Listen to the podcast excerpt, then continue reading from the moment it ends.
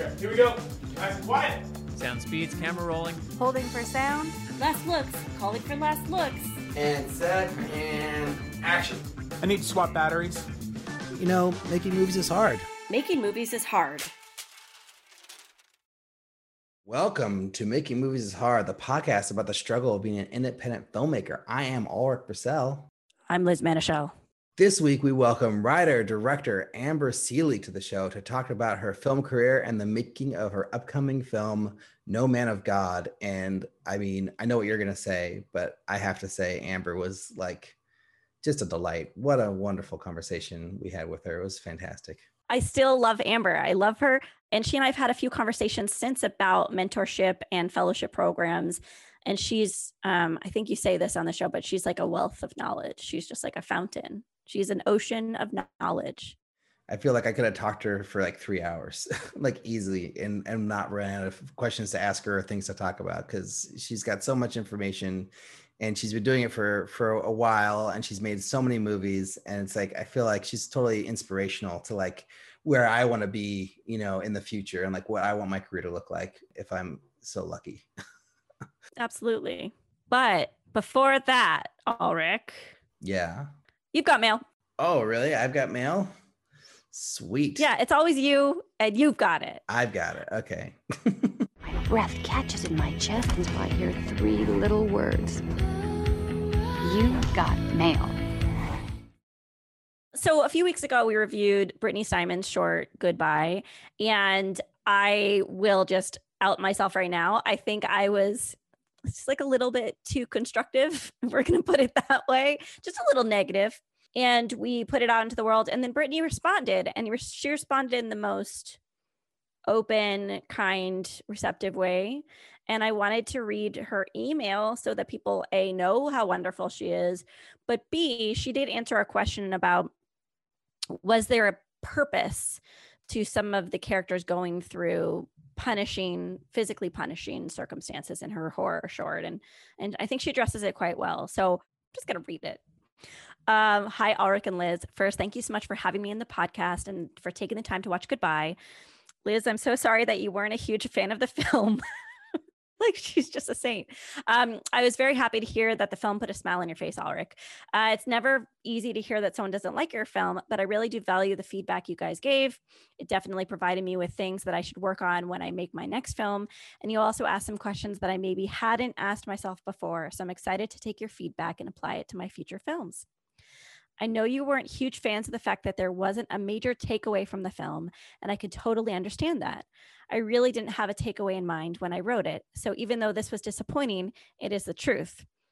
Something that you pointed out that I thought was great feedback was even if there isn't a deeper meaning to the film, at least give some background as to why everything is happening or make the payoff so good you don't even care. This is definitely something I will need to work on with my future projects. At the end of the segment, you asked when this was filmed. We filmed Goodbye in mid September of this year. So you were correct. We did make this during COVID times. We actually released behind the scenes of the first day of shooting on the Thinking Art Entertainment YouTube channel. And she provides a link, and we'll provide a link for y'all. Uh, again, I can't thank you both enough for taking the time to watch Goodbye and provide thoughtful feedback. I love what you guys do. Hopefully, I can be on the podcast again in the future with another film, and maybe Liz will like it. Guaranteed. Uh, I will love it. Even if I don't love it, I will say that I love it because the point of this is to support filmmakers. And it drives me nuts that I um I took the bait. I took the bait. But that was really nice of you, Brittany. And we wanted to make sure that we um, are amplifying you as an artist. So we just wanted to read that so you can speak from the heart about why you made the project. Yeah, no, I, I like how open she is and how she talked about, you know, that she didn't have a, of a big meaning or message behind the movie when she wrote it originally, which which is interesting, you know, um, because I don't know if I necessarily do when I first write something, but then it's like something that you kind of find as you write, you know, and even if it's not a big message, it's, it's like a small message, like, you know, don't be a dick. That's like what most of my movies are.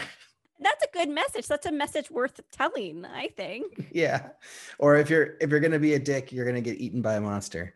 Um, you know, those sort of things. but yeah, no, this is great. And I and I wonder like what other people would think like about this. Like having if you if you listen to our, you know, segment on it, watch the movie or in, in either order, and then like what do you agree with us? Like, are we missing the the mark completely? Like, you know, is our advice worth Brittany taking? Like, you know, I'm I'm just curious because I, I watched some other movie um, that was like oh man, it was like a fancy short film because I was watching short films yesterday, like getting ready for our Get Shorty segment, and it was like this one that was commissioned by somebody, and it was like a fancy UK like filmmaker made it, and it like had a real budget. It was like shot on film, like the RZA was in it. It was like this huge thing, and it had no point to me at all. But uh, I was almost going to suggest it to you for the show, and then I watched the whole thing, and I was like, no, no, this is just fluff. But anyways, cut to British filmmaker listening to this, be like, "That's my film." And yeah, she she probably will not care. She seems highly paid. She does commercials for Dior. Uh, she probably does not give two fucks Oh, about fancy. this. and she got to work with the RZA, so you know whatever. She's doing pretty good. She's doing okay. But yeah, if you want to be like Brittany and go through this, this is a whole process though. This wasn't just, she didn't just email us. She sent in a short film. We talked about it and then she emailed us responding to it. So there's a lot of levels of interaction here.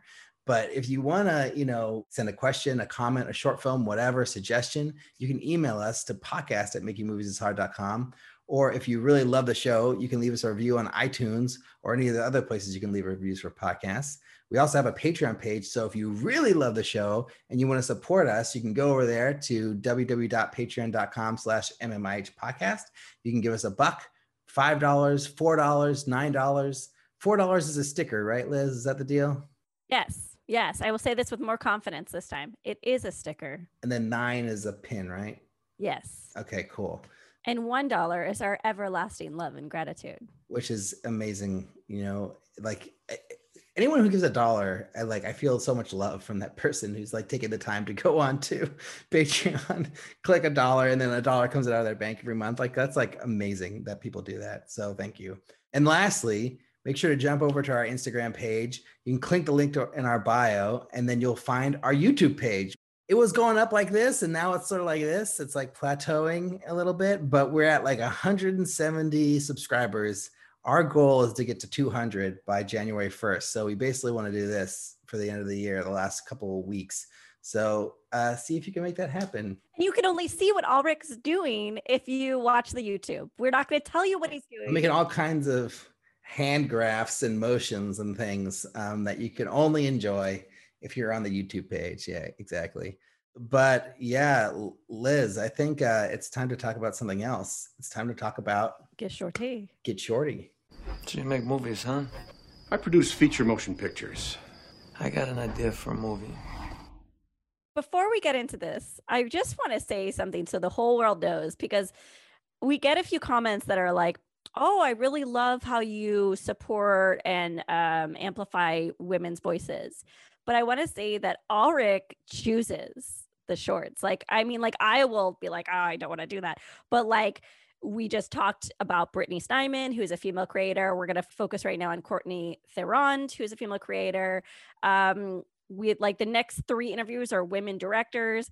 And like, I think people may attribute this to me, Alrik, just because I've got a vagina.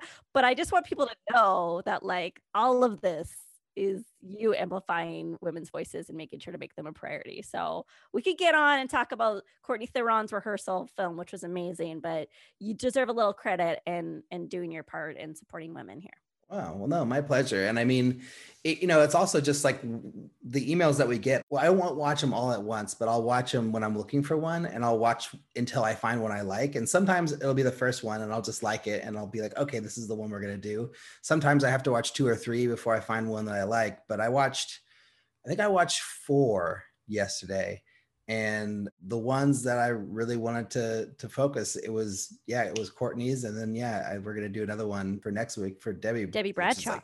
Totally amazing movie, and so I'm. I mean, it's it's really great that I'm getting to amplify, um, you know, women's voices, but it's also just because they're making great movies. So it's definitely a little bit of both. I mean, because I wouldn't just put a, a film female filmmaker on the show with any movie like you know it has to be a, a movie worthy of discussion but yeah i think it's just been really nice that it has been a lot of women lately which is great this is a complete tangent and I don't even know if we should include this, but I just want this has been on my mind. Um, I saw, I don't know where it was. It was on Twitter or Facebook or something, but someone was talking about their movie and they were like, Yeah, and we have like, you know, 80% uh, female crew. And it's not because it was some initiative, it was because those are just the, my first choices of who I want to pick. And it's like, that's a wonderful thing to say. I think, you know, sure, if your first picks just happen to be women, that's fantastic. But I also feel like when you say something like that, you're you're kind of making it feel like if you are trying to make it an initiative, that it's bad for some reason. And I don't want people to ever think that uh, going after you know uh, like a different variety of crew members would be women people of color whatever is ever bad like like if you are doing it just because you want to and because you're trying to you know include women include people of color whatever you know you've worked only with men before or you mostly worked with men before but you're trying to bring more women in and like you're specifically doing it because they're a woman like is that a bad thing liz? I don't i don't think it is right? Well i'll take a job no matter how it comes to me right? Because i'm a capitalist and i'm ego based we already talked about this in the last episode. I'm all ego. But i don't i don't really want to be told that it's um because of a mandate and i th- i want to live in my own little world where it's like they that i get hired for my quality and my character and my artistic point of view. So i think it's this person i'm just presuming that they just don't like being told what to do.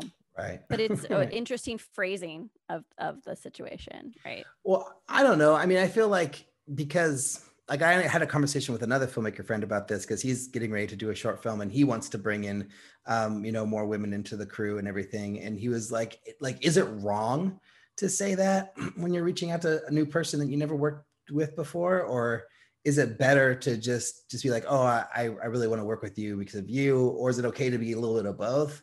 And like I, I always feel like honesty is the best answer. And when I was looking for um, a sound recordist, a female sound recordist on the alternate, like I think I was completely like just like, hey, like I, I really want to work with um, a woman sound recordist and I don't know any. Would you come work on the movie? Um, and I almost got one, but then it just didn't work out timing wise, and so I had to go with one of my my regulars, you know, who's amazing too, of course, but you know, happened to be a man. I guess I just think it's like if there is going to be change, like you have to go for it no matter what. And it doesn't matter if you're doing it because you want to include more people. Ultimately, the net is more opportunities and more money for diverse crafts craftspeople, right? So like if you look at the bottom line, as long as I mean, so I I won't give away this workplace, but I worked at a workplace at one point where I was mandated that the next intern that I hired had to be a person of color.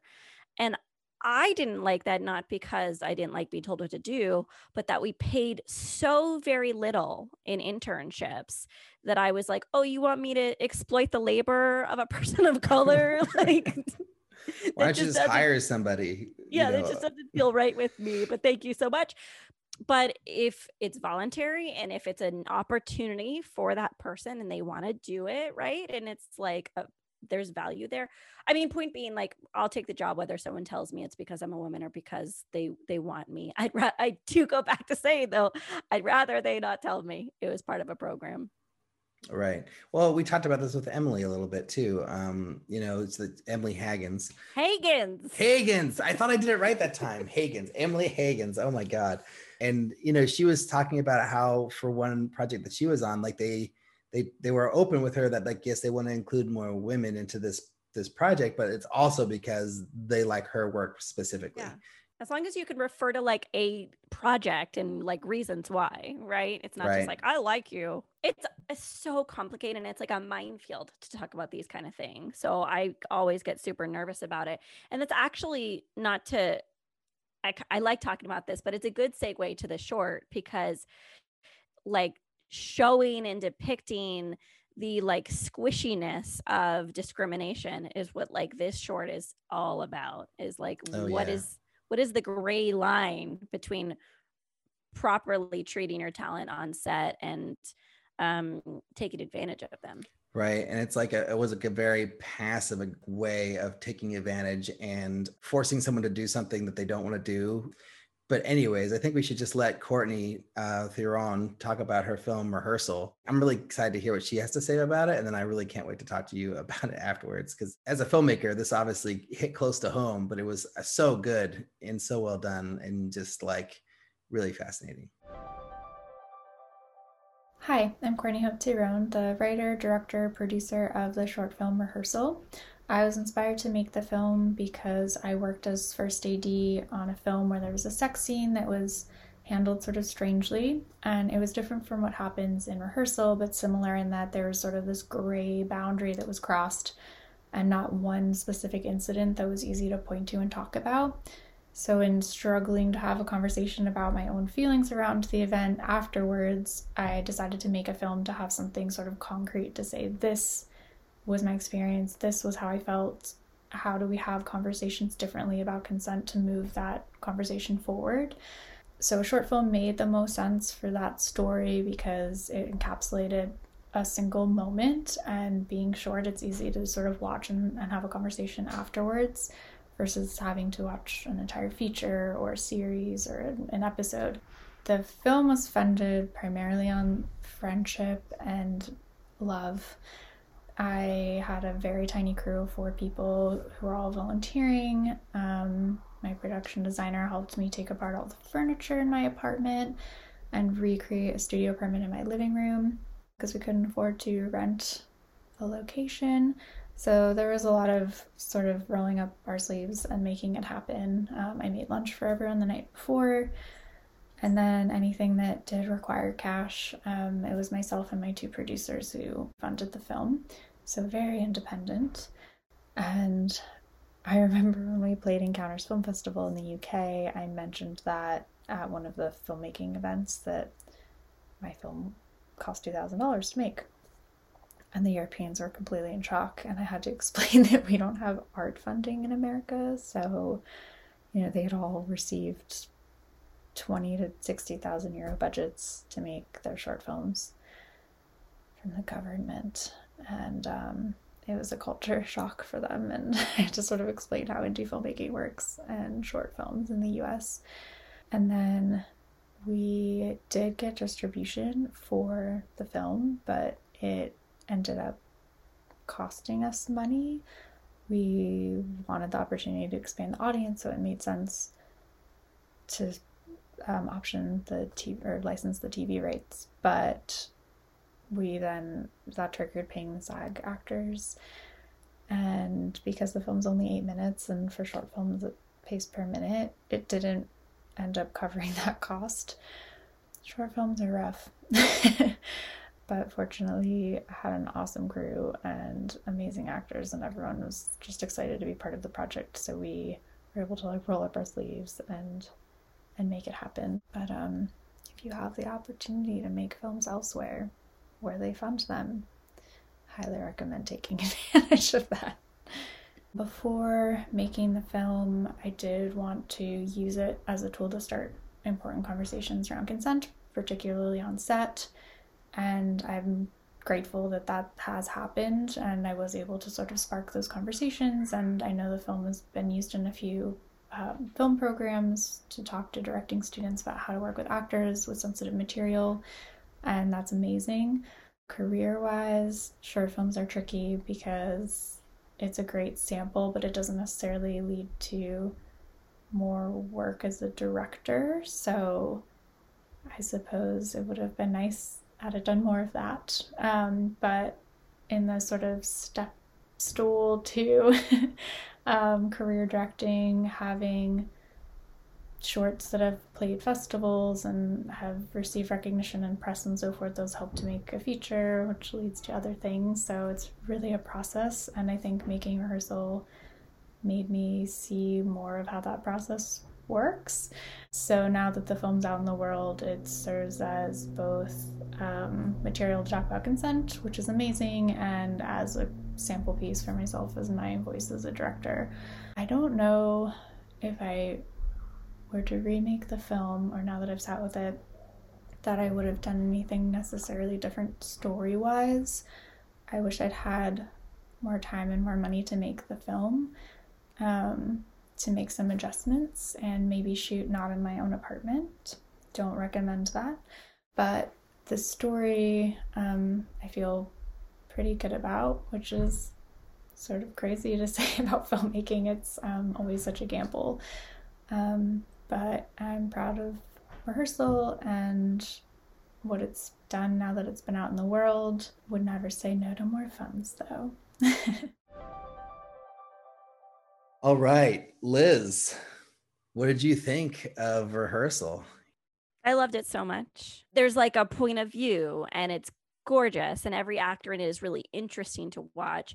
But I think it's it reminded me of the spaghetti short that we watched a little while ago, Silence is not consent.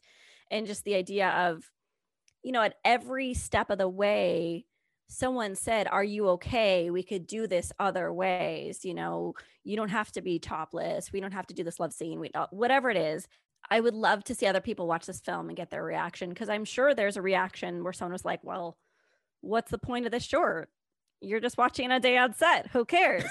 but people like us watch this and are so severely disturbed and affected by it because like she's the only woman on set she's alone with three men she's in compromised positions anyway i just never saw some a short film handle this so delicately and so well tonally i was incredibly impressed and that last shot was wonderful you know you're just like oh this is a director this is a short film this is like a real voice um i kept waiting for something else thinking um, there was going to be something else that happens. And I was so glad that nothing else happens, that it was just the subtlety of um, exploitation. Yeah. Yeah, it, it was uh, really beautifully done. You know, it was well made. Um, the shot selection was really smart. The filmmaking itself was really smart, and so great. the little breaks that they had in between the scenes, I thought was really simple, but like also super uh, impactful. And at first I was like, wait, did I miss something? And then I watched again and I was like, oh wait, no, this is just a chapter break. It was it was really great. And I love the ending too. I thought it was really good. And um I don't know. I guess I don't really know how you couldn't feel the the the wrongness of what was happening in that scene because of the point of view that that the film takes. It's like you're with um you know the lead actor the whole time with the woman and so you feel every little bit and it's like as soon as like they ask something it's like my I like I cringe a little bit, like, oh God, you shouldn't have asked that that way. Oh God.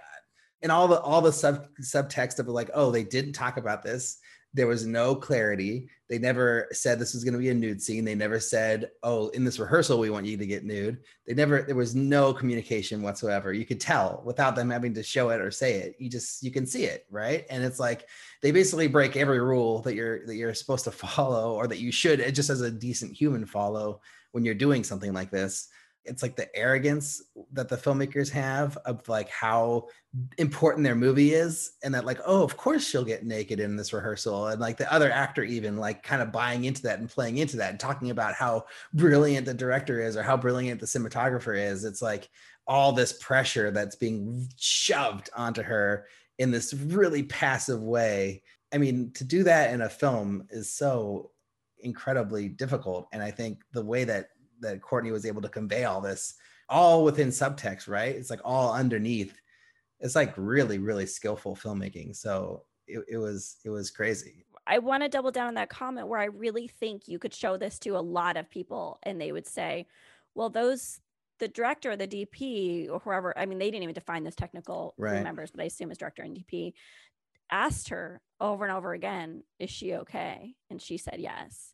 So I like guarantee there are people who would come on the side of it being a totally safe environment for her. And that's what's so heartbreaking about it. So there's no empathy from them at all, right? And and no awareness. And it's it's like it's like arrogance and ignorance combined. They're not paying attention to her. They only care about themselves and the and the film. So they're not worrying about her needs or wants or or anything. And then they're they're just not thinking about like i don't really feel like the characters are malicious in any way. I don't think that they're doing it as some sort of mind game to force her to do something that she doesn't want to do. I don't think that's what's happening. No, they think they're good guys. That's the worst of it. yeah they think they're great. They think that they're doing everything right and they're following the rules and that she was cool and that no one got hurt and they they don't really have any idea that anything was wrong. Only we know and then of course she knows right? Because she's go, going through it. But i don't know if i ever talked about this with you um, when you were on the podcast but i did a movie um, called the rage that has a, a naked sex scene um, that was you know supposed to be 100% nude and then um, due to some miscommunications it didn't happen that way but it was it was caught early enough where we didn't ever do anything that was like in the realm of what is happening in this movie. It was all communicated clearly beforehand but like even when you're communicating clearly it's still difficult and challenging and hard you know um, but I, I feel like my actors were very comfortable and very happy with everything the way it went and the way that we communicated with them but yeah it's such a such a difficult touchy situation Oh my god! And you made me watch this, and then watch Debbie Bradshaw's Hot Cake, which we're going to talk about the next episode, back to back. I mean, you didn't like sit me down in Clockwork Orange, me, but I'm just saying, like the two films that you picked, I literally my day after I watch these two films, I go in the living room and I go to Sean and I go, I'm really sad right now. But that's the mark of these good films, right? Is that you feel emotionally affected, and I think also because I never watch anything dark anymore because of the pandemic. So like I don't really believe in trigger warnings, but I guess watch this film when you're ready to feel a little down, but it's well worth the downness that you feel. and filmmakers if you're gonna do a sex scene or you're gonna do anything with nudity it doesn't even have to have nudity it can just be a sex scene like communicate with your actors extremely clearly because i always think about actors like the thing that they do uh, you know in movies and when we're working with actors it's like the most vulnerable thing you could possibly do to just be an actor just doing a regular scene and like taking your own emotions and putting them onto a fictional character and like putting yourself out there in that way. It's like it's so vulnerable. So imagine like trying to also ask them to be naked or to be physical with somebody that they don't know like even just being physical with somebody they don't, they don't know forget the nudity. Like that's another extremely vulnerable thing. And then it's like you know you basically in that in this short they go from like zero to like 200 you know with like vulnerability. And it's like and they have no clue what they're asking of her or what they're doing. And it's like oh it's so painful to watch but so good. So i hope everyone likes this movie as much as we did. And courtney congratulations. Oh my goodness. Fantastic work I guess with that, even though I don't want to, I could talk about this forever. We should move on to our conversation with Amber. Amber will brighten your day after watching this short That's film true. because Amber is full of positivity and energy. So, yes. So, we're here with Amber Sealey, uh, director, writer extraordinaire. And I'm going to ask the first question about her new film, No Man of God. So, how many days did you shoot No Man of God? We shot for 16 days. Amazing. Uh, what was the rough budget, or what are you allowed to say about the budget? You know, I mean, it was union and it was a low budget union. I'll say that. And then, how long did you spend working on the film from be- being brought on to its release? So I think I got the job in like January or February of this year, and we were in prep in March, and then we were about to start shooting in April, and then the pandemic hit and we got shut down. So then throughout the summer, we were very like, ah, when is this going to happen? And then when all the unions started coming out with their safer way forward papers and all that, then we were able to restart, and we shot in um, September. Can you talk about the size of your crew? Yeah, I think we were all told like 50 people. And then, compared to all your other projects uh, you made, how difficult was this one?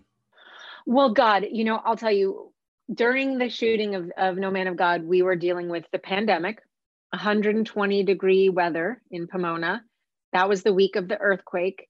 Uh, there were wildfires and actual, like, a beyond hazardous, like the most level of hazardous smoke in the air that you can get.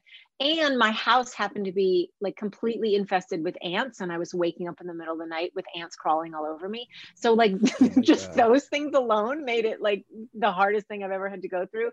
But then, just like if I were to take all of those things away, um, you know, cut out half of my brain, the rest of it was just normal, you know, like there's always hard things and and there's always wonderful things and you just sort of roll with all those things I remember seeing a picture of you, and I think it was, I mean, you had the the face mask, but then you had a face shield, and then I thought you had some sort of like oxygen mask in addition. it was like there was like three layers of protection. Maybe I imagined that third one, but it looked like there was a lot of safety protocols that you had to follow because you were in the midst of obviously um, of what we're still in the midst of. Did it impact the way you directed? Do you think? Oh, completely. I mean, I, I don't think I ever wore all of those things at the same time, but I definitely like the first week I was really experimenting with my own PPE, like what was going to work best for me. It really ended up being a lot on my head and on my face, right? There's just a lot that you're wearing. And that was also a challenge. In the beginning, like the, that first week was the week of the crazy smoke. So I was playing around with these like HEPA filter things because, you know, originally our plan for everybody's safety had been for the COVID safety of it all was everyone should be outside as much as possible. Um, you know, right. all of our staging areas of equipment and blah, blah, blah, blah, and people's break areas, all of it was outside. So we're getting like, you know, fresh air. Then the smoke hits. And so then it was like this big conundrum of like, and we actually, for a couple days, we didn't even know if we could film because it wasn't safe to be outside. But because of the union rules, we had to allow people to eat outside, eh, you know, because whenever someone was going to take off their mask, they couldn't be around anybody else. Um, you know, if depending on what zone they were in, right? So for a few days, we didn't know if we were going to be able to film, and then we just came upon the. We were like, I guess everyone just eats in their own car separately, because at least then they can take off their mask safely. So we did that for the first week when when it wasn't really safe to be outside. But yeah, in terms of the PPE, I mean, it's the same as it is just going to the grocery store. You know, you're you have to stay far from people and you are not seeing their facial expressions. We also had a thing where we were very concerned with the air in the room and recirculating that air. Our, our science told us that the way we can keep everybody the safest is if we are constantly recirculating fresh air in. And, you know, we had people that are smarter than I am doing math figures based on the size of the room and the air capacity and how many people were in the room, and therefore how often we would have to shut everything down and completely reventilate the room and I really do think that that was the why we were able to get through the whole production without having any positive COVID tests was because of all that air circulation. Um, but basically, how this relates to the PPE is that sometimes it was actually better for me to not be in the room. Like if we had, if we wanted any background, and if we had both cameras going at the same time and both dolly grips working at the same time, it would sometimes mean that we'd hit our capacity of number of people that can be in the room. And so it was easier for me to just stay out. And so we landed on this way of communicating with me not being on set all the time. And um, it was certainly something to get used to, and different people adapted to it differently. But in the end, it worked. Like it, I just became kind of like this voice of God over the walkie. And it wasn't as much privacy as I normally have with my actors. Certainly, I mean, I'm usually very intimate with them and up close and whispering in their ear and touching them. And, you know, I'm usually a very huggy, touchy person and same thing with my dp like we're usually just like breathing on each other's faces the whole time but again because of covid we couldn't do that. So we had to just embrace the like all right everyone's just gonna know. Everyone else's shit. Um, so i was giving notes to actors over the walkie sometimes. I'd be in my car outside the building watching on the monitors giving them notes and everybody just hearing them. And that was certainly different from for me because before that i was always very into like secret whispered notes to my actors. Did you ever feel like you had the opportunity to pull an actor out of that space in order to have a conversation, or did you felt the, the need to do that, or were you just did you just rely on the the voice of God sort of thing to for your communication? Oh, sometimes I mean, you know, we would check it, the actors and I would check in with each other, you know, whenever we needed to, and we actually got burner phones for the actors too, so that we could just have private conversations if we needed to when I couldn't get on set.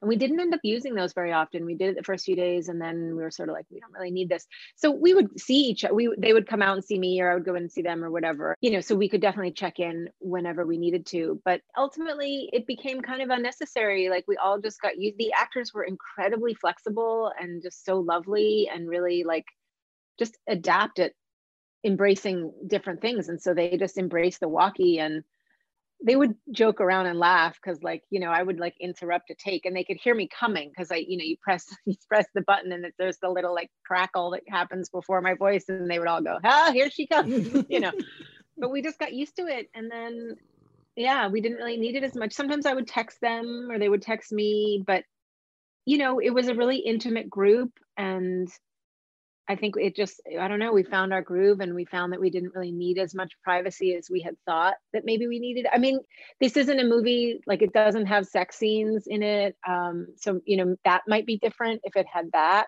but we just worked it out. Well, let's take like 500 feet steps back or I, let's journey back in time. How did the project come to you and how did you get involved in the first place? You know, I love this story because it's like the way that it's supposed to happen. You know, I think a lot of like actors and directors and writers, they, you know, we always feel like we have to generate our own work. And this one miraculously happened exactly as it's supposed to happen. My manager just knew the production company. It's SpectreVision, um, Elijah Wood's production company, and she was friends with Daniel Noah, one of the producers there. And I don't know if he reached out to her or she knew of the project, but anyway, she you know brought me up to them. They were interested. They said, you know, have Amber come in, and so I came in and I did a pitch. I just prepared like a quick visual thing, and I and I did a pitch, and I think they told me I got the job like the next day. It was all very quick because they had these life rights to the person who the movie's about is a real life man named Bill Hagmaier, and they had the life rights to him and the, I think they, you know, just because of the term of the life rights, they had to film within this calendar year. And um, so they were eager to, to move quickly. And so, yeah, it just happened. Like my, manager sent it to me, sent me the script. Are you interested? I said, yeah, I'll go meet them. And I had a very particular, you know, feeling about the movie because it's mostly about Bill Hagmaier, but also about Ted Bundy.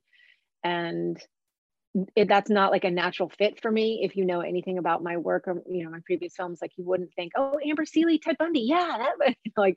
So I came in with a very specific, like, hey, look, this is my take on it. You don't like it, totally get it. But you, I said to them though, I said, but you definitely have to hire a woman. Like in this in this climate, you can't make a movie about Ted Bundy. That's a lot of the movie is two men sitting in a room talking about raping and murdering women. You just can't do that and not have the director because the writer is a man as well. It was like you have to have a female director. And to their credit, they like already were on board with that and they were like, "Oh yeah, no, we already know that and we we want to do that." And so yeah, so the job just came to me the way jobs are supposed to come to you, which is through your reps. Has that happened before? I know it, I like to think that it happens all the time to you, but I I've just never seen that. So I just what does it happen to you a lot? No that was uh was that the first time? Let me think.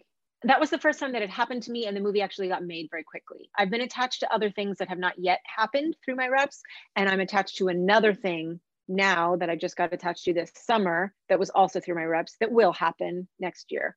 But that was the first time that it happened and actually got made. Yeah can you talk about your process? Like when you get that script, you read it and you have your meeting the next day or whatever it is. Like what do you prepare and how do you get ready for your pitch to go into the room and and win the job? You know, it really depends on like if the film if the project is financed or not and like what level they're at with development.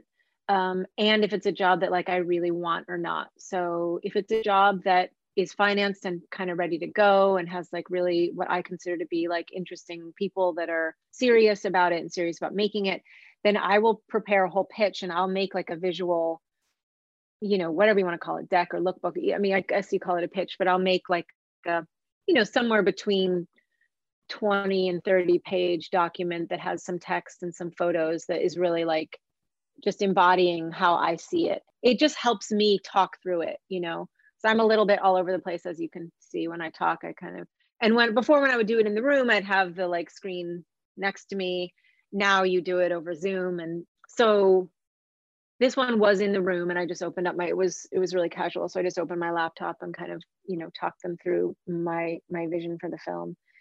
And then the one I did this summer for the other uh, film, we just did it i did it over zoom and i i had i actually emailed them the pdf so they could look at it in their own time as well but i i didn't email it to them until after we had the zoom pitch. And on the zoom pitch i just you know i just shared my screen and i just talked them through each page. But it depends you know i've found that you know a lot of people send you scripts and and they want you to like pitch your your vision on it but they don't realize like how much work that takes to do you know like when i read a script i'm taking notes on it so my read will take like four hours really because i'm like starting to take notes and jot down thoughts and ideas and starting to reference images or, or, or visual visuals.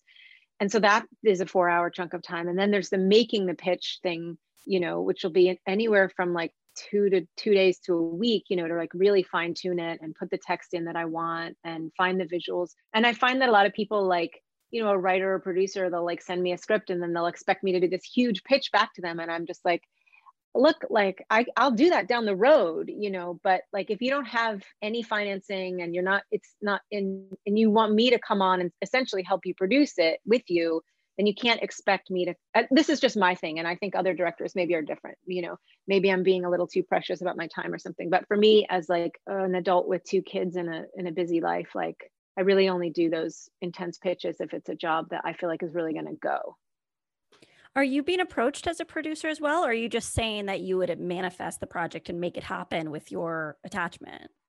I'm not being approached as a producer. No, it's more like they people want to attach a director knowing that like you know, most directors, at least like you and I, Liz, right? Like we've had to produce all of our own stuff, even if we didn't get a producer Yeah, credit. of Like course. I am a producer as well. I don't want to be a producer and I'm not trying to be, but I know how to, and I know how to attach people and I know how to go and look for financing and all that stuff. So I think sometimes people, whether consciously or not, they want to attach a director because it brings momentum, but it also brings all the other people that that director has ever worked with and their wealth of knowledge. And so sometimes I think you just end up being a producer because the project isn't yet at that stage of development. So that's why I guess I'm saying for me right now, career wise, I prefer to attach myself when producers are already on board and producers who already know how to get the momentum going and to get financing. And then I slot in when it really is the appropriate point for me to start talking about my vision rather than showing them my vision prior to any of the actual early stage development stuff that in my mind I think kind of like should be done before I come on. Right.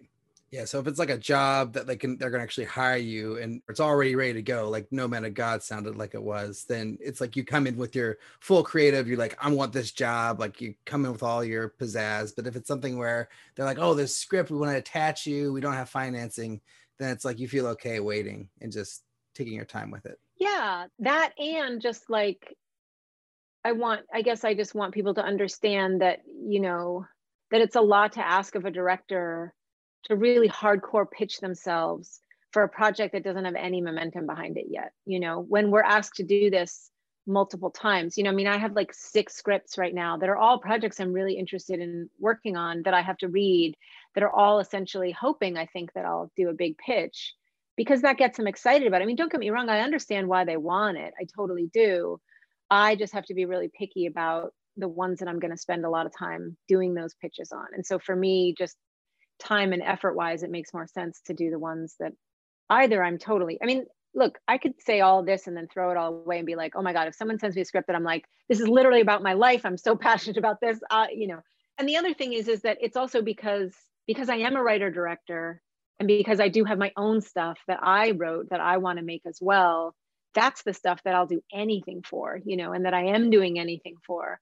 So I guess this is all just like the really long way of saying that for me personally to attach myself to something, I want it to be a little bit more advanced in its in its development stages before I come on. You've earned that, Amber. I mean, like my next question is about all of the achievements you've had. And by the way, I have a question in here. I'm not going to ask it, but I'll just reference it.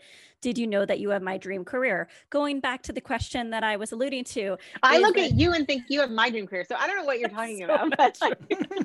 That's a bold-faced lie, but I no, everyone it. looks at everyone looks at everyone else and goes like, "Wow, how did they do that?" Like I think we all just look at each other like that, you know? Like no one ever feels like what they have is good enough or whatever, you know, but I I some I think it's like a problem particularly for women, but anyway, we can get into that later.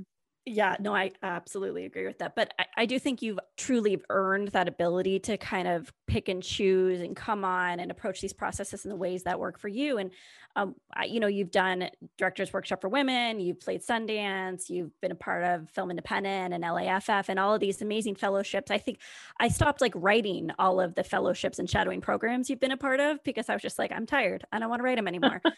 Can you talk a little bit about the way those programs have helped you or have not helped you or the reason you you participated in them? Yeah, I mean, they're all different. You know, I came to filmmaking in a sort of backwards way, I guess. Like I, you know, I made my first feature not with any real understanding of like trying, you know, what a filmmaker was or trying to be a filmmaker or and I was also living in London at the time and you know, I, I was working in underground weird theater and I knew nothing about how the film industry worked in America. It came, it came about really organically for me. Like I was really like, oh, this is sort of interesting. I feel like I have this thing to say. Like, sure, let's just get some friends and quickly, you know, and like throw it all together. And then I enjoyed it. So I was like, oh, all right, let's do the next one. And that's kind of how everything went until at a certain point, I, I don't know, when I was sort of five years in, then I was like, oh wow no this is really like what i'm supposed to do. Like all the pieces of me kind of came together because uh, before this i was an actor but i always was like a very mouthy actor you know and i always had this idea of like how things should go and you know and i also was always writing. And so it didn't really occur to me that like oh if i call myself a filmmaker i can do all of these things you know and then i started to understand like the way things are supposed to be done here. Like i didn't really know like oh you're supposed to do the Sundance labs first, you know, like I didn't learn that until it was too late. I'd already done a couple of features and then I wasn't eligible for them anymore. And so I often look back and I'm like, shit, I wish I'd known that that's how I was supposed to do it. So anyway, you asked about the labs and I just really looked at the other women who I thought had successful careers and were making it happen and and trying to copy what they did and I also felt like, you know, because I wasn't eligible for, say, like the Sundance Labs and stuff, and that's a whole other thing I want to talk about. Well, I just want to say, I think our country has this obsession with like the young first time filmmaker that to me is age like, and emerging. They're not the same thing. Yeah. Like, I'm like, what's wrong with the sort of the filmmaker that like slowly over time, you know, comes out of the gate? Why does it have to be like, and it's because we love that story of the 23 year old who, oh my God, they're so amazing. And I'm just like, aren't we tired of that story? I mean, I was so excited about the 40 year old version because I was like, great, you know.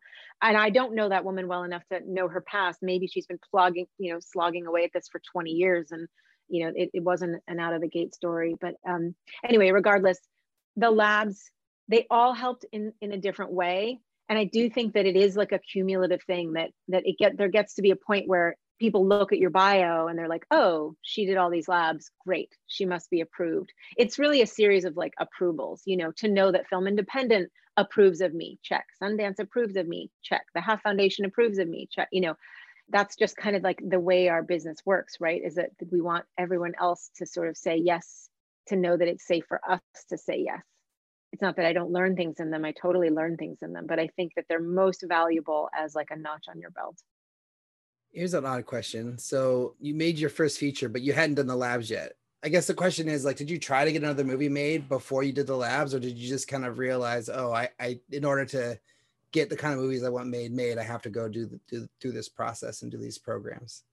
Oh no, I mean, I, I wish it was more like thought through like that. It's all just been random, you know. It's all just been like, oh, there's a deadline for this lab. Should I apply? Okay, you know, like I mean, ha- most of them, 90% of them, I like m- missed the deadline. I'm like, oh, fuck, I wanted to apply to that. Oh, well, you know. So I think it was really just more random. And it was more just like when I learned about them, you know, like when I learned about the Film Independent Directing Lab, I was like, oh, oh, okay, I want to do that. So then I applied and then I did it. You know, a lot of it is like word of mouth from other directors. We all talk to each other about what labs are good. And I'm much too lazy to have any sort of orchestrated plan. Right, right, right. Can we talk a little bit about being an actor and talking to other actors? Because I think, at least for me, and I don't know if Alrik feels this way, or Alrik's also a feature filmmaker and an amazing storyteller. There's this desire to say something that turns the light on for an actor. And then there's a fear of like saying something that will close the door. And um, I assume, I'm going to presume that because you have all these experiences performing, that you don't have those same neuroses or anxieties. But I'd be curious if you could talk about how you talk to actors. Yeah, I mean, I love actors. And I think a lot of that comes from me being an actor. I still think of myself as an actor, even though I don't pursue it professionally anymore. I it's it was my first love, and in some ways, I think it's like still the thing I do best. I just understand acting. Like I've been doing it since I was five, you know, and I've I've done theater, I've done film, I've done modern dance, like I've done, you know, TV. So I feel like I really know the world and I really know what it is like to sit on the other side of the lens and to like see the director and see all the crew like watching you and and I know those anxieties and those thoughts and those fears and so I'm so like just sympathetic to it. And i just i just love actors. It's a really amazing thing that that they do and it's really vulnerable. And and i think people often don't know how scary it is to do it. And i think people focus on like the accolades or the money they get or the fame they get and and they forget the challenges and how like emotional and intimate and raw it really can be you know? I know a lot of directors have that fear of like saying the wrong thing i don't know why maybe it's stupidity i don't have that fear. I also just have to say that like it's like the thing i'm really confident about like i know that given the amount uh, given the right amount of time i could get an amazing performance out of anybody like hands down non-actor actor like anybody. I just have to be given the amount of time you know to always do that which you don't always have on set right? You don't always have that time. So you know to me like them clamming up or getting mad at me is not something that i'm scared of um, and it's something that i know i can work through with them and some of that maybe comes from like who i am as a person and like not just my acting career but like the family i grew up in like I grew up, you know, with a yelling Jewish mom. I love you, mom. Um, so conflict was not scary to me. And so reaching out to someone and being like, hey, why did you do that? Wasn't scary to me. You know, going through that challenging time and getting to the resolution at the end isn't scary for me. So if I see an actor like resisting or pulling back, I'm not gonna, I'm not gonna go, oh, okay, they need some space. And you know, I mean, sometimes space is certainly the answer. And so I will do that if I think that's the answer. But if it's more that it's just that they're you know closing the door in a way that is not actually helping either one of us or helping the scene then i will go in and i'll ask and i'll dig that's part of my job right is to you're part therapist as a director you know you're a therapist to the character and the actor. So i just sort of see it i just see it as part of my job and i and i love it. I love that intimate work. And that was that is a thing that that was different you know with covid. It was harder. We had to find other ways to find those those moments together because we couldn't you know we couldn't just like be three inches from each other and you know or, or even just do a little smile and a nod you know because we were all behind these masks and shields and so like it sounds like you're very direct with your actors like do, is that kind of your preference of, of approaching them or do you do this thing where you like try to like say a word or a certain like type of approach that'll get them to the place you want them to get or is it for you just always the direct and open approach when communicating with them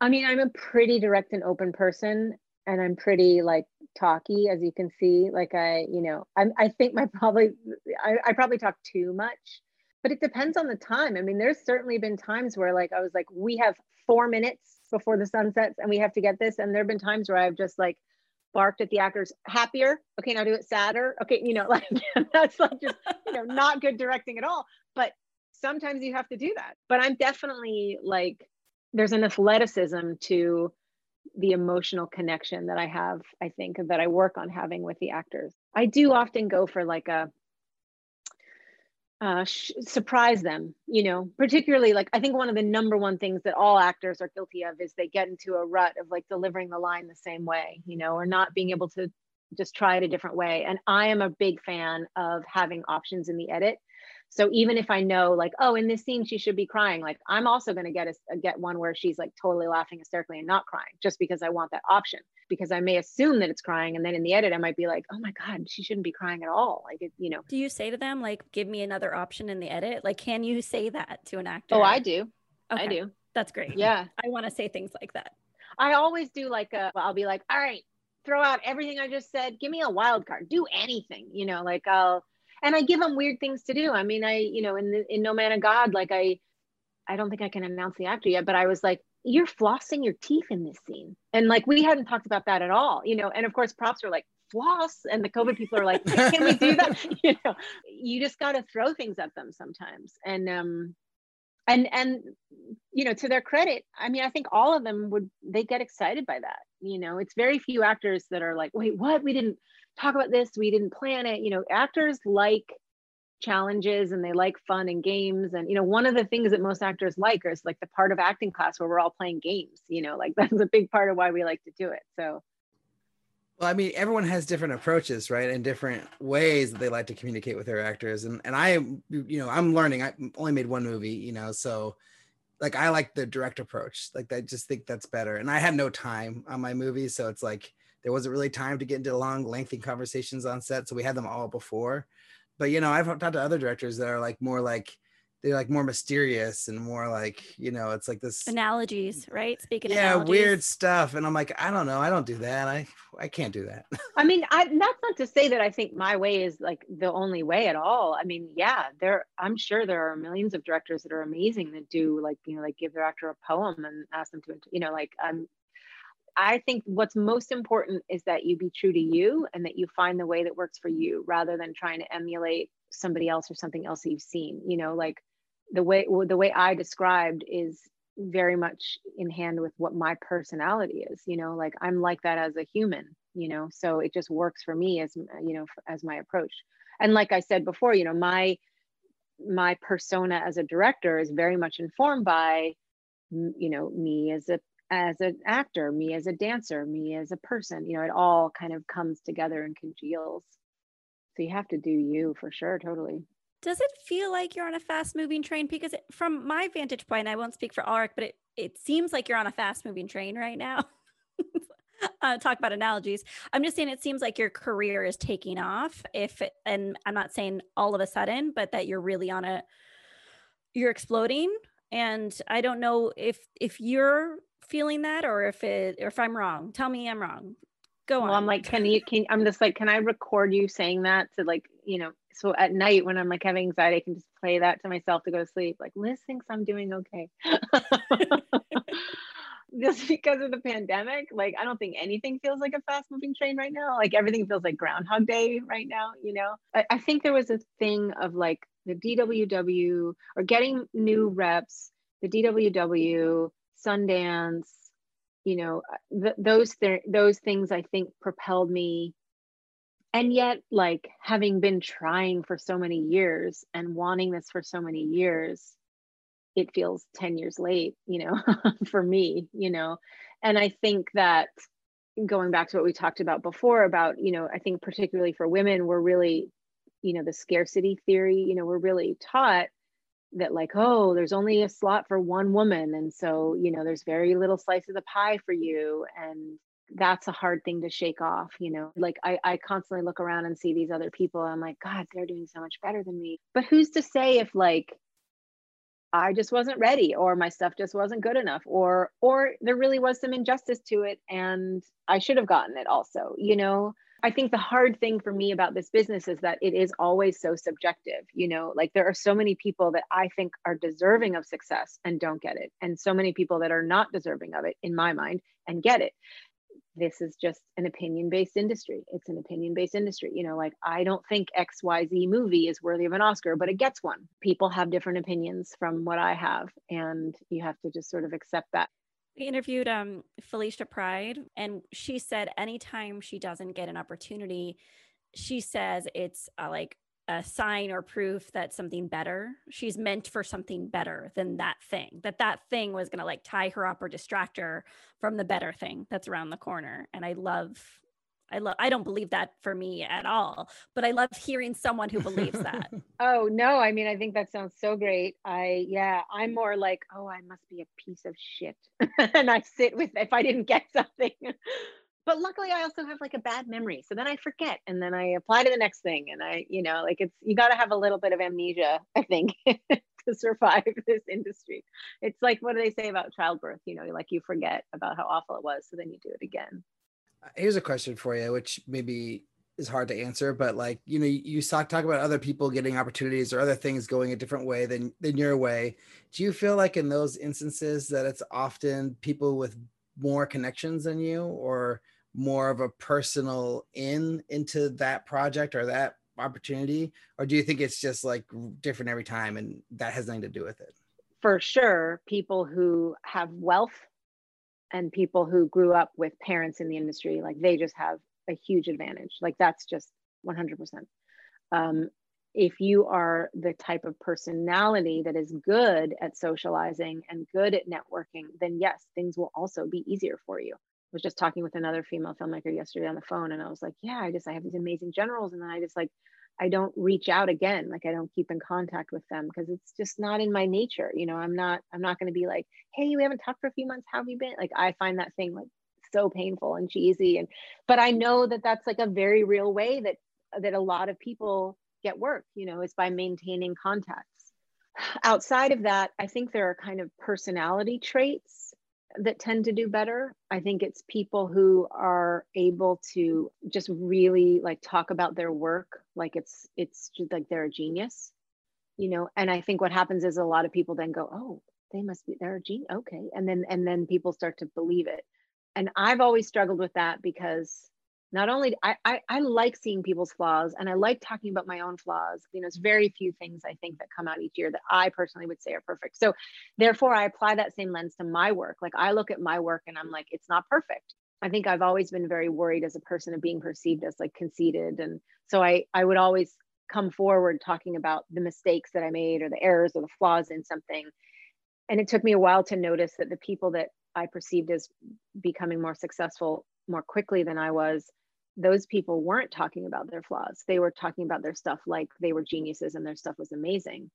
For a while I was like, "Oh, do I do I have to do that?" And and then I just really settled into like, no, like be the be the change you want to see in the world, you know, like I I I think I can make it still being really honest about the flaws that I have as an artist. Right. Yeah, it's really interesting, like the whole uh, party atmosphere, because it's not conducive to talking, which totally sucks. Because if it was conducive to talking, I think I'd like it a lot more. Because I'm like you, I like to talk a lot. Obviously, have a podcast, um, but like, I uh, but I don't like going to a third co-host. Guest co-host, you got it. But yeah, it uh, it, it's just like you can't really talk. You can't have a conversation, like because it's so loud. So I just I'm just saying to the party people in the world who are making these networking events, turn the music down so I we totally can actually agree. talk. And you're like having you're going, what are you saying? They're yelling. What Yeah, movie did I you totally work on? Agree. I, I don't know. and I find it excruciating too of like the just sometimes when you're trapped talking to someone you, you don't want to talk to, and then someone else leaving you when you want to talk to them is like so painful. You know, I mean, I just I would much rather this kind of thing where we're forced to talk whether we like each other or not. I love what you said about flaws though, because I've had other people in the industry, actually a lot of women tell me that I'm too self-deprecating and that I need to own it and act like a boss. And it always really upsets me because it's like why why can't more people act more self-deprecating and more humble? Why is the onus on those who enjoy flaws and embrace those? So I just wanted to say I encourage you to keep up with that flawed attitude as much as possible. I think it's really important for this industry of phony behavior um, to have people like that. I think a lot about uh, Joey Soloway um, when they were doing Transparent, and I remember uh, them talking about how these quote unquote like feminine behaviors that they were embracing those on set, like crying and talking about emotions and you know and i think that we get told this narrative of like oh if you're a woman and you want to be director you got to essentially act like a man you know like be cold be confident be you know. And i just to me i'm like why can't we both be strong and weak? You know like those two we need both of those things. And i think as a person i also have always been a very seesaw type person, you know, where I'll have like huge, I'm like, oh my God, I, this is great. I know exactly what we have to do. I'm definitely right and they're all wrong. And then, and then five minutes later, I'm like, oh my God, I'm an idiot. I have no idea what I'm doing. Like, you know, so to me, it's like, I live in that duality, you know, and, and, and that's very much like where I create from. And yeah, I don't want that to go away, I guess it's funny i've even been told that i am too self-deprecating but even like with simple things like like I'll, I'll, refer to this podcast as oh yeah our little podcast and then people will be like oh little podcast like don't talk about your podcast that way. Your podcast is like one of the top filmmaking podcasts out there blah blah blah and it's like well it is little. Right and also it's like i don't know i find it endearing to call things little and oh my little film and you know like i i don't know I, I like that all right, Amber. So, what is the first film you ever made, and how do you feel about it now? First film I ever made is called A plus D, and I'm proud of it. It's not for everyone. My family likes to call it my porno. but I made it as a reaction to Michael Winterbottom's Nine Songs, which was a movie that he made. Uh, I don't know if you oh, saw it. I saw that in the movie theater. Yeah. And the only other person in the movie theater was a guy in a trench coat. Oh, God nice. Nice. I mean i am a big michael winterbottom fan but when that movie came out again i was living in london and there was all this press about like it's like a real really you know it shows real sex and it's a real relationship and it's what relationships are really like. And i was like oh great.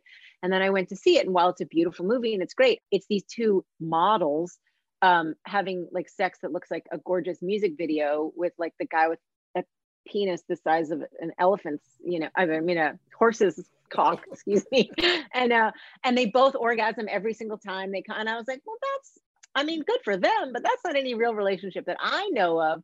So I made my movie that says, again, like a no budget, like just reaction against that of like, you know, hey, this is to me what a real relationship is like. And so it's about a couple from the time they meet to the end of the relationship. So it spans like three years. And again, it's not perfect, but I, I feel fondly towards it. What's the best filmmaking advice you've ever received? I mean, you know, people always say things like, you know, just be you, you know, and that and that's nice, I think, but I don't know if I ever was going to do anything other than that. I mean, I think because I grew up poor um, and not with money, it took a lot of getting used to for me to understand like how to talk about money and how to comfortably ask for money without feeling like I was asking for it for me personally, but rather for this like idea and concept that they could be a part of you know, I think that one of the things that really moved me the most was at, there was a Sundance female filmmakers financing intensive, which is basically to teach women how to, you know, talk about money. And it was great. And they had Ruth Ann Harnisch, who is a very wealthy woman. Um, and she, but this is like her job that she lectures on women and and finance. And she sat, you know, there's like 50 of us or something doing the workshop, and we're all like successful filmmakers and and she started to talk to us about money and she asked questions like when you were a kid who was in charge of the money and how did they make you feel? And things like you know when you had to ask for money like what was that like? You know and every woman in there was crying. And it was a really powerful like oh interesting you know like just to realize how our relationships to finance had really become like sometimes an obstacle to the way we went about finding money for our projects. And so for me that was a really it was a really eye-opening thing to realize like i hadn't ever put the pieces together that me growing up without money and having relatives that had a lot of money how much that had like kind of just affected me in my own relationship with money. Um, so that's probably i think in a way the most useful thing I remember talking to a filmmaker and I set a time with him and I was like, tell me how you fundraise. And he's like, oh, I go to I go to like foundation events where there's like a board of trustees there, and I go up to every single board member and I ask them for money for my project. And I'm just like, that is so novel. You just ask for money. like you just literally just say, I need money for a project. That's yeah. crazy to me, right? But I think if you grew up with those people around you or in that world, you know, or parents that were uh, fundraising or going to yacht clubs or whatever, then it wouldn't seem weird, maybe. Valid. What's your goal or do you have a specific goal you want to achieve as a filmmaker? Yeah i mean it's more that i would like to be making art that i write and direct and that i feel good about and that i feel good about putting out into the world. I think in particular because of what's been happening you know both with you know the pandemic and then just politically and socially in this country i feel like it's so important now more than ever to like really make the time that you spend on this earth matter. And whether that ever becomes like popular or famous or not is irrelevant. What matters really is just that you enjoy the process and that you enjoy like what it is that you're trying to do whether it's successful or not doesn't really matter it more matters that you are putting your energy into something that you care about and that you think is good for people or good for the world. And i always had that but i, I feel that even more keenly now especially as a parent you know like oh if i'm going to take like months and months away from my kids then it's got to be for something that i really care about. I mean i think our industry is doing a little bit better at it but just you know trying to find more diverse voices and just just different kinds of storytellers. I always really applaud when there's a piece of art by a woman or a person of color like even if it even if i don't even think it's good i'm just like I, I, want that kind of thing to exist in the world you know? I want varied stories and varied voices um, and whether or not their particular art speaks to me i'm glad that it exists. So i think i just want to be one of those colors in the rainbow you know that gets to be out there. And then if you could go back in time what's one piece of advice you would give yourself uh, you weren't fat. Wow.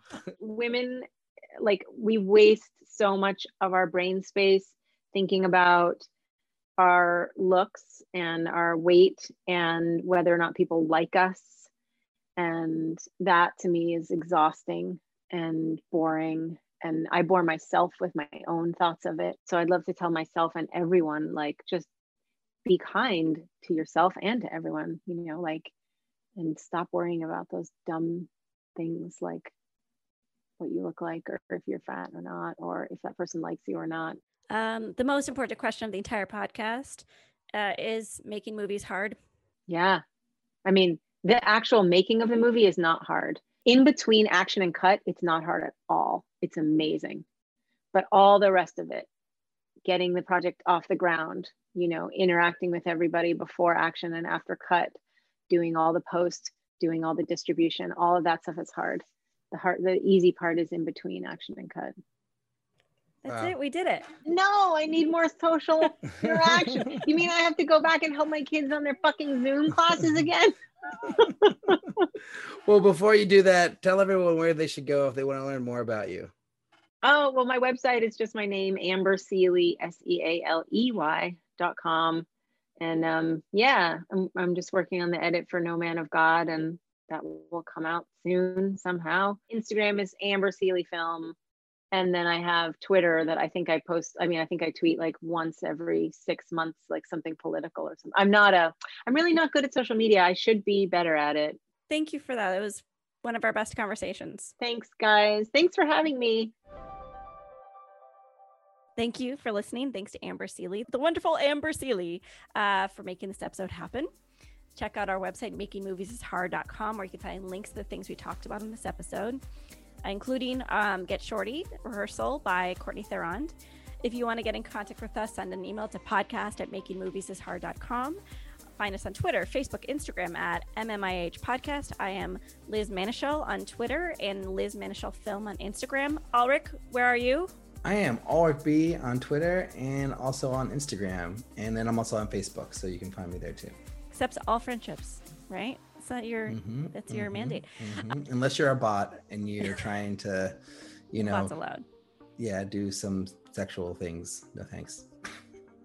Cool. If you like our show, tell a friend, help us get the word out, leave a review on iTunes or Stitcher. Thanks all to all of y'all for listening and talk to you next week.